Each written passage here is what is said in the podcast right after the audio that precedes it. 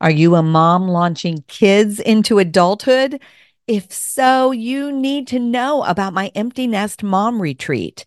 It is the gathering for moms who have at least one child over the age of 18 or who have launched them all and have a full empty nest. September 27th through the 29th are the dates, and Cedar Lake Retreat Center in Cedar Lake, Indiana is the place. You can fly into Chicago airports and drive to Cedar Lake in a little over an hour. Come join me. Best value registration is available through May 27th, and space is limited to just 100 moms. So don't delay. Check out jillsavage.org slash retreat to register today.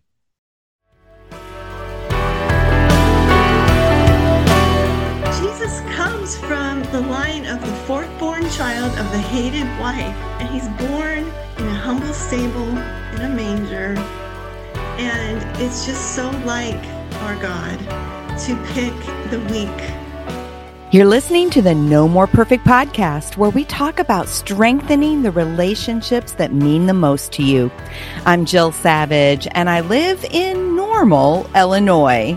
I'm committed to talking honestly about the messy, less than perfect, but normal stuff of life. I'm so glad you've joined me. Well, hello, friends, and welcome back to the No More Perfect podcast. So, are you wanting to make Christmas really special this year? You know, when we want to do that, we often think it means giving special gifts or gathering the family in a certain way or even decorating with intentionality.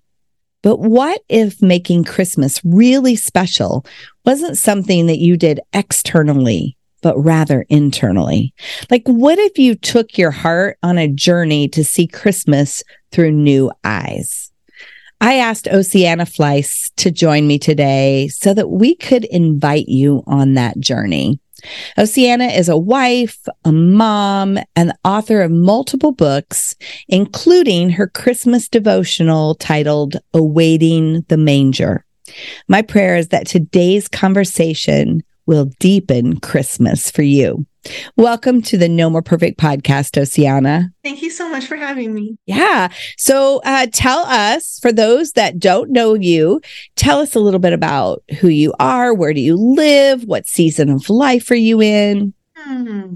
Well, I um I live in Washington State in a smaller, was growing, but a small town up there, uh, surrounded by beautiful uh, cedar trees and maple trees that are amazing right now with the the changing of the seasons and everything. And we get a lot of beautiful sunshine um, throughout. I mean, we get a lot of rain because that's where we are.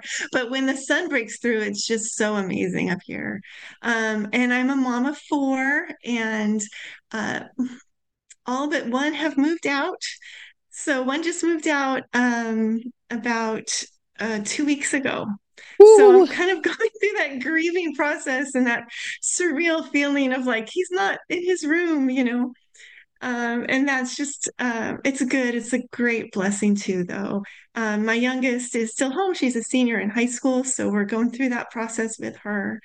And um, I'm an author, like you said, and a wife, and just love the outdoors. I love that. Yeah, I love the outdoors too. And um, so do you have mountain views where you're at? Um, I live right on the edge of a um, forest and okay. just a short walk to a lake. And mm-hmm. if you mm-hmm. walk down to the lake, you can see the the mountain from there. Wow. Uh, it reflects onto the lake and it's just like a five minute walk. And yeah, we really love our mountains up here. Uh, I love the mountains and I'm way overdue for a mountain visit. So um, I'm totally jealous right now, but that's okay. I'll get over it. so you, one of the things you told me is that the first time you were actually published was in the Hearts at Home magazine. Yes, that's right. Many years ago, I was so excited. It's just a short little devotional on Habakkuk. Okay. I just wrote it. I sent it in with a prayer, and I was so excited when I got that back that it was published, and I still have it in a file, and it's so awesome. I love that. yes, that Hearts at Home magazine honestly launched a lot of of different people and um, Hearts at Home in general. There's quite a few um, authors that have um, they their first book was published through Hearts at Home, and now they've gone on to write multiple books. So it's so fun when they get to meet somebody that had a little bit of a beginning there. Uh, for those of you that are listening that aren't familiar with Hearts at Home, it was a ministry that I led for moms for 24 years, and we did large mom conferences, but we also had a magazine and other resources. And so that's so fun, Ocieanna. Now, before we jump into talking about Christmas, you actually have a unique story that you wrote about in your memoir that, that's titled Love Like There's No Tomorrow. And while I know we could actually do a whole conversation on this, we're not going to have the time for that. But could you give us a bird's eye view of that story? Sure, absolutely. Um, it was about, um, it's been 12 years now, and um, my kids were little. I was really busy. We were struggling, uh, our family was struggling financially, and um, I was working really hard at, at, my editing job and just so busy and so overwhelmed. And I prayed that, you know, when you pray, uh, you never know how God's going to answer. I, I prayed that God would give me rest because I was so overwhelmed and so exhausted. And he did do that by uh, one night. My husband and I were in bed. Uh, we were just watching TV. It was a late, later than normal that we're up, and all of a sudden, uh, I started gasping for air. My hands were curled up. I couldn't breathe, and my husband was freaking out and didn't know what to do.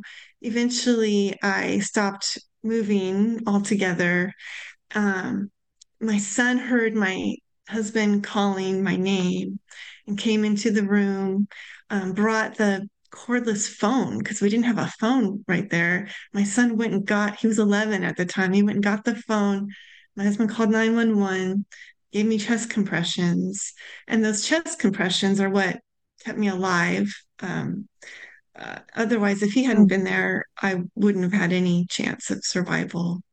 And so um, during that time, my husband or my son, um, it was scaring him. So he went downstairs and was just wandering around the house, just, oh, it still chokes me up after all these years, just saying the Psalm 23 that he had memorized in wow. Sunday school and just praying that God would save mom. And, um, and the uh, the paramedics came and uh, they did a defibrillator and it didn't work the first time. And that's when my husband really kind of lost it. You know, he was like, oh, she's she's gone. I'm not going to get her back. But they did it again. they don't do it just once. They did it again, and the second time it worked. And um, but I I was still in a coma. Um, but on the monitor, they could see my heart move was pumping again. So they took me, I was in the hospital just for four days. I was in a coma for about a day and a half. And um, and I woke up and they thought I might they were worried about brain damage because the oxygen not getting to my brain. But um, I woke up by God's grace. I mean, people were praying for me all over the world, really, through the internet. And um, by His grace, He He brought me back to be a mom to my kids. And the time after that, the recovery time, I never felt God's love more than I did during those those weeks and months after that. He, he just felt so close to me, so dear to me, and it just reorganized my priorities. Mm. You know, all this mm. crazy busyness, all this stress I was feeling, and it was coming through to my kids and my husband.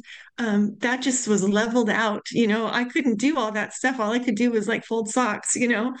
And so, but I learned to be grateful for for those little things and find my purpose more in Christ wow. and His life through me to my family and to others. So it was really a time that I'm actually very grateful for because it changed me. Right. So was it actually a heart attack? Um, it was a cardiac arrest, which is a gotcha. little different than a than a heart attack. Gotcha. But yeah. So, the title of your memoir, Love Like There's No Tomorrow, really, I mean, it's just a reminder that, I mean, we're not promised tomorrow, are we? And right. that we really, um, that you know we re- really need to love well today so i have not read your memoir but i am intrigued by it so it will be on my list now that I just recently learned that it existed. So, um, mm-hmm. thank you for sharing that. So, let's turn the corner to Christmas and you have you've spent some time um, really looking at christmas. But interestingly enough you looked at it through the eyes of the old testament which usually we look at christmas through the eyes of the new testament which is when jesus was born right? Um, so first what prompted you to spend time looking at the old testament for the Christmas story and ultimately prompting you to put it into a book format? Well, that's a great question. Um, several years ago, maybe 20 or so years ago, um, well, even before that, I had, I was not, I didn't grow up in the church. Um, my family wasn't, I should say, Christian. I did grow up in the church though, because a friend invited me to church when I was in third grade. Wow. And through that Sunday school teacher, I prayed to accept Jesus. So I just always try to do a shout out to Sunday school teachers. They're so, so important, changed my eternity forever. Wow. Um, and, um, but as the years went on and I got into junior high uh, and high school, um, I kind of got involved in a group that was very legalistic.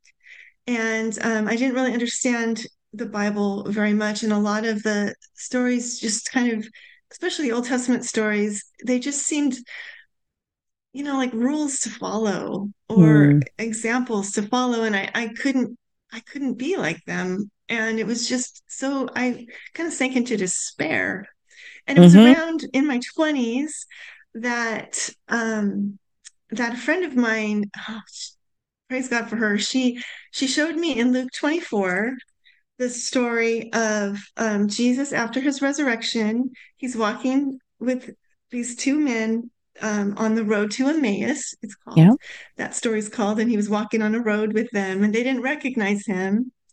And um, toward the end of that story, he opens up the scriptures, and here's it says Luke 24 27. Beginning with Moses and all the prophets, he interpreted to them in all the scriptures the things concerning himself.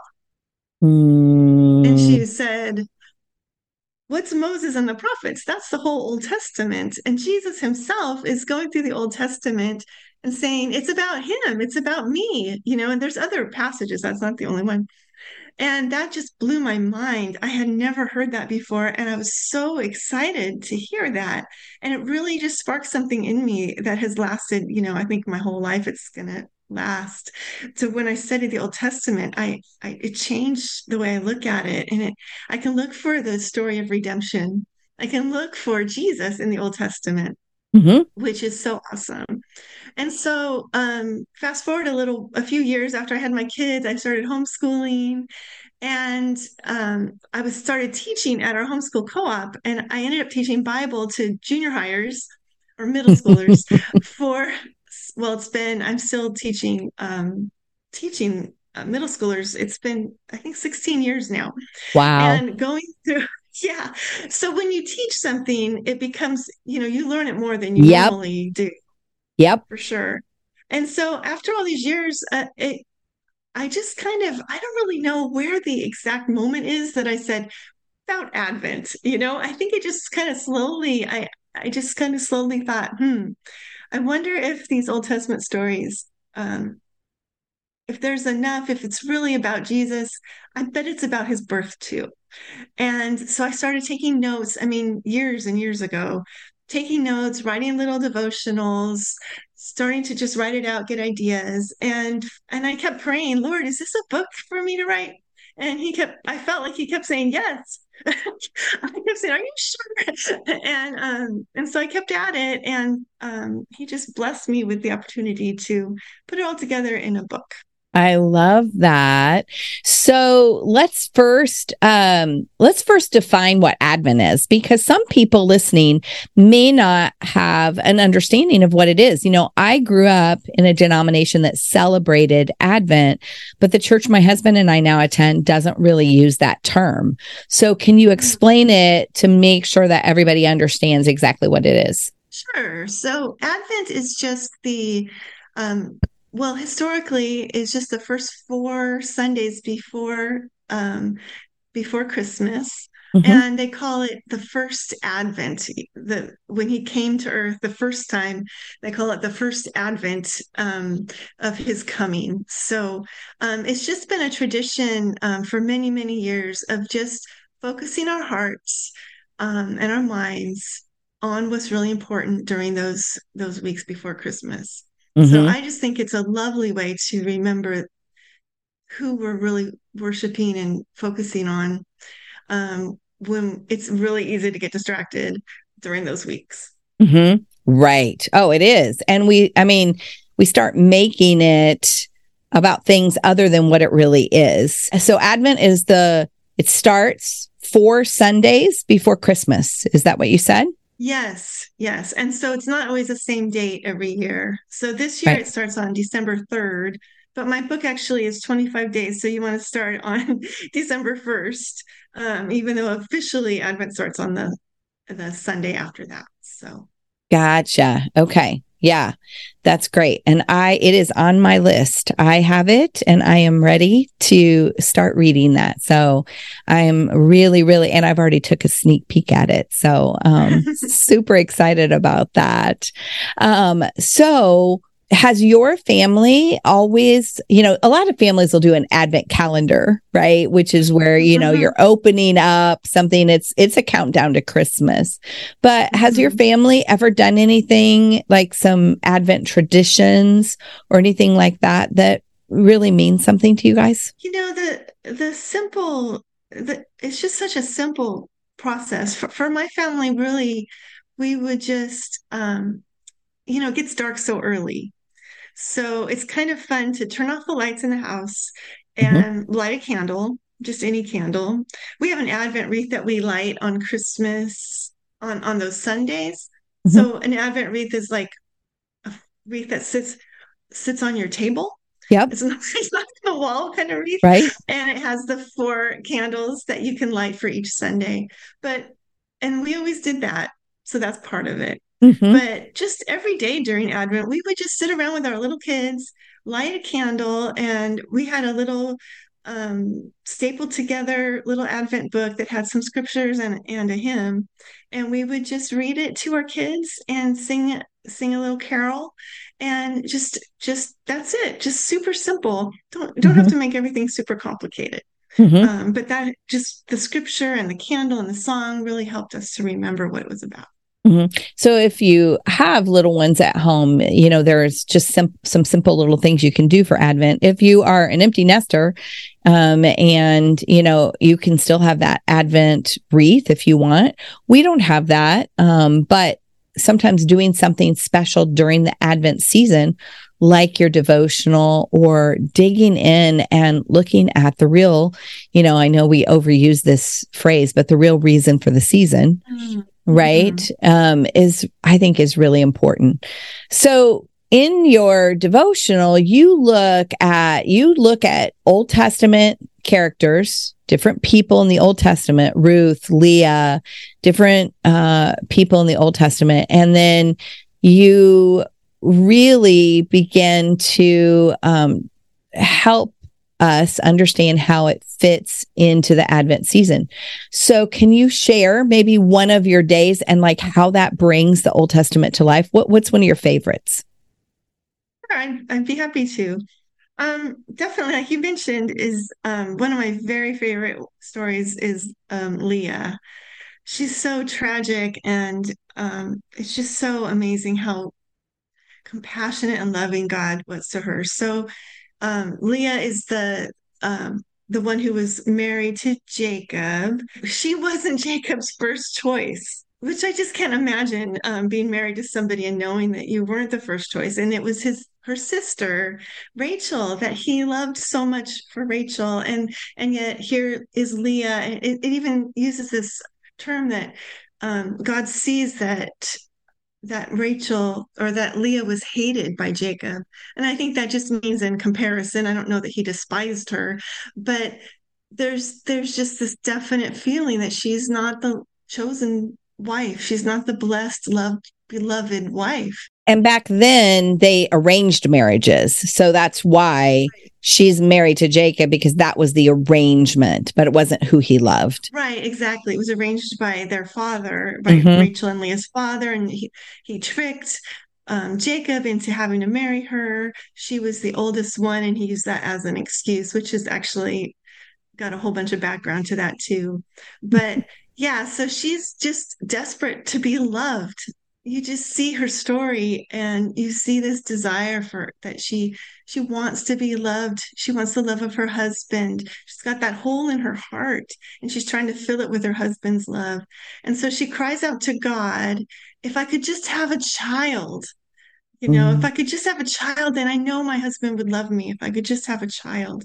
And god so graciously gives her a child. And another child and another child, but she still is not feeling like Jacob loves her. He still doesn't love her.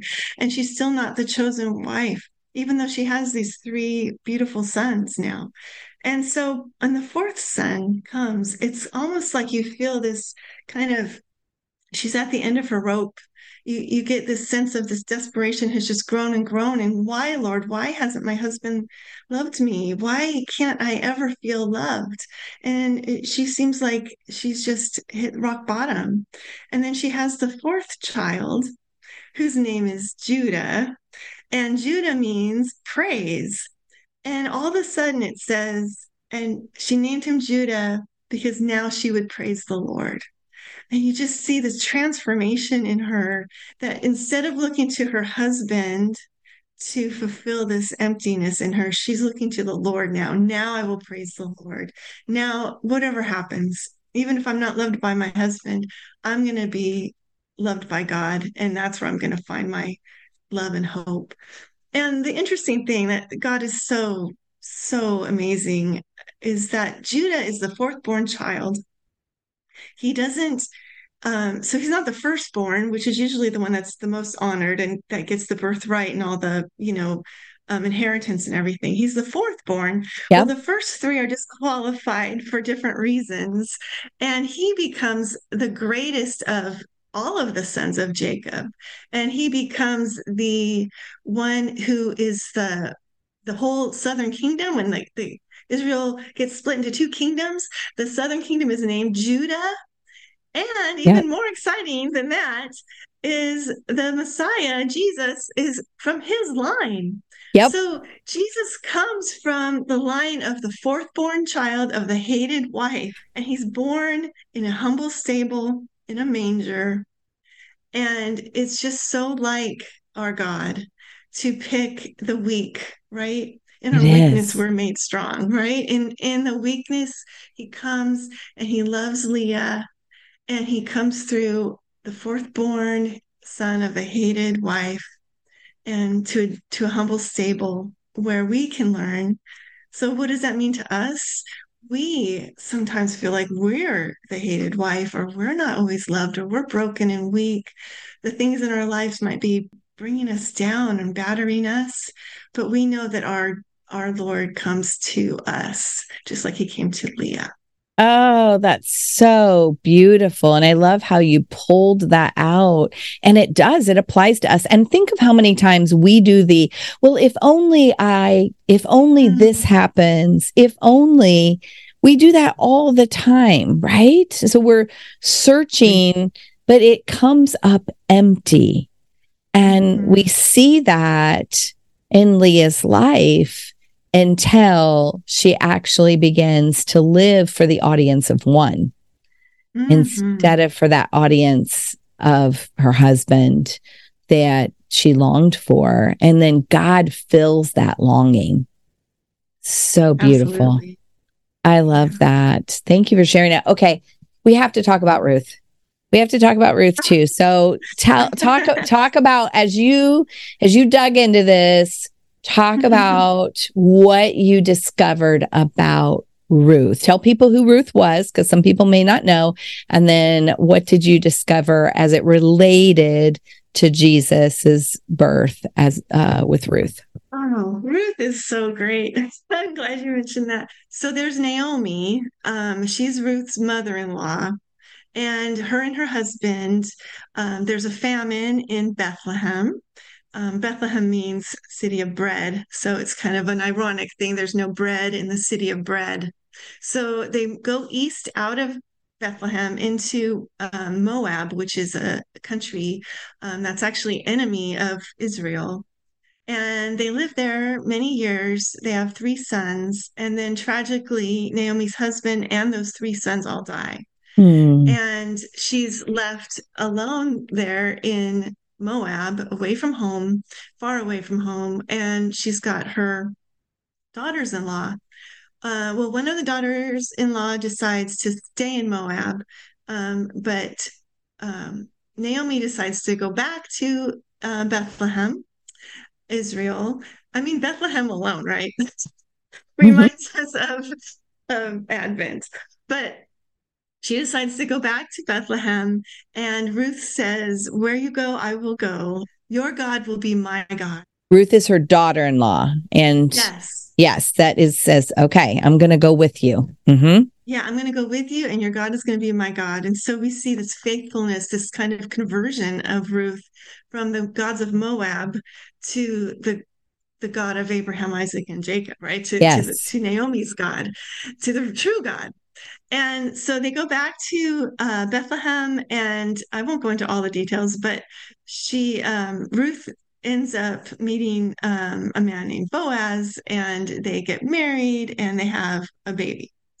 And so the thing that really strikes me about about this story um, I mean, there's so much, but what I focused on in the book, because you could go on and on, um, is Naomi. I, I, in fact, I think the chapter is named after Naomi. I think it's called Naomi's Child, because the focus is that Naomi has lost her inheritance. Naomi doesn't have children anymore. In a sense, her womb is barren. Eh, she's become barren in a sense, right? Even right. she had these children, she's desolate and barren. She has no hope. Um, there's no one to take care of her. She she calls herself Mara, which means bitter. She's bitter and she's God has rejected me. You know, she's like, why did he let this happen to me? And as you go through the story, um, through a lot of amazing events, um, God's providence bringing Ruth and Boaz together. At the end, when when Ruth has the baby, it's the the women in the town. It says gather together, and they say Naomi has a son, mm. which is hmm. Ruth's son, but they say Naomi does, and we just see uh, the blessing of a baby what it means to have a child to an, a lonely, desperate, bitter woman. And Jesus came to us as a baby, and we are the ones that are, we're bitter, we're lonely and desperate. He saw his lonely, desperate people, and he came as a child, as a blessing of the gift of a child to us, and gave that blessing to us so that we could turn our, our bitterness, our Mara, into joy and pleasantness, which Naomi means pleasant. So we see this kind of change in Naomi and we can see it in ourselves as well. Oh, yeah. Oh, that's beautiful. And even making the connection, like you said in the beginning, to, you know, we tend to think of Bethlehem only as the birthplace of Jesus. We don't mm-hmm. think about it as, oh, wait, wait, wait. It was mentioned in the Old Testament and it's a part of the story of Ruth and all of that I mean, there's just so many intricacies to mm. to God's story and to how God was weaving this together before Jesus ever came to earth. Yeah, it's so exciting. That's what gets me so excited. There's. Uh, Micah, where it's prophesied that he would be born in Bethlehem. I mean, way back in some obscure little book of Micah, we find that God tells us that he's going to be born in Bethlehem. It's just incredible how it weaves together. That's why it gets me so excited. I know. I know. and you come alive talking about this. I love it. Oh, uh, yeah. I, and you know, one of the, I mean, you You've written, uh, in fact, you you've co-authored with my friend Tricia Goyer uh, three historical novels right? Um, and um, so historical fiction. And uh, so you are a natural researcher.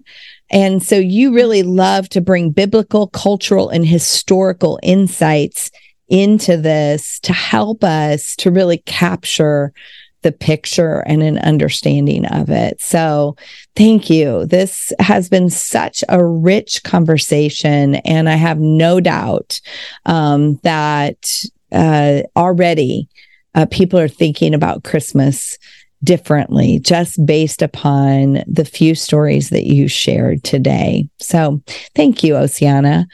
Uh, where's the best place for people to connect with you?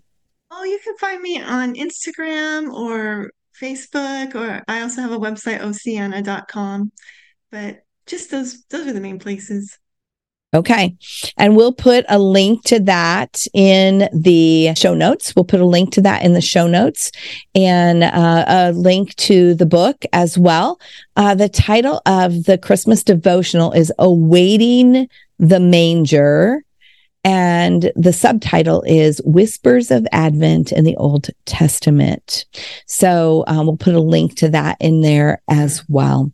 So, Ocieanna, would you be willing to pray for our listeners uh, as we bring this to a close? I would be happy to. Um, maybe I'll read one of the prayers that's in my book. I would love it. Thank you, Sovereign God, that you don't allow anything to block my path that could keep you from directing my ways.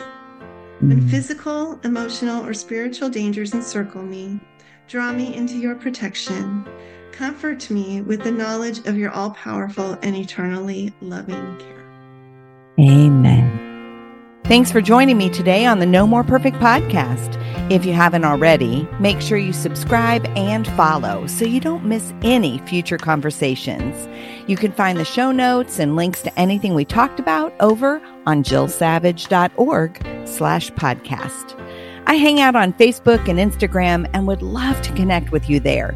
You can find me under the name jillsavage.author. One more thing, we have three free ebooks that we'd love to give you.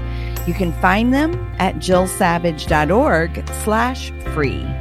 See you next week, where we'll have another conversation about the real stuff of life and relationships.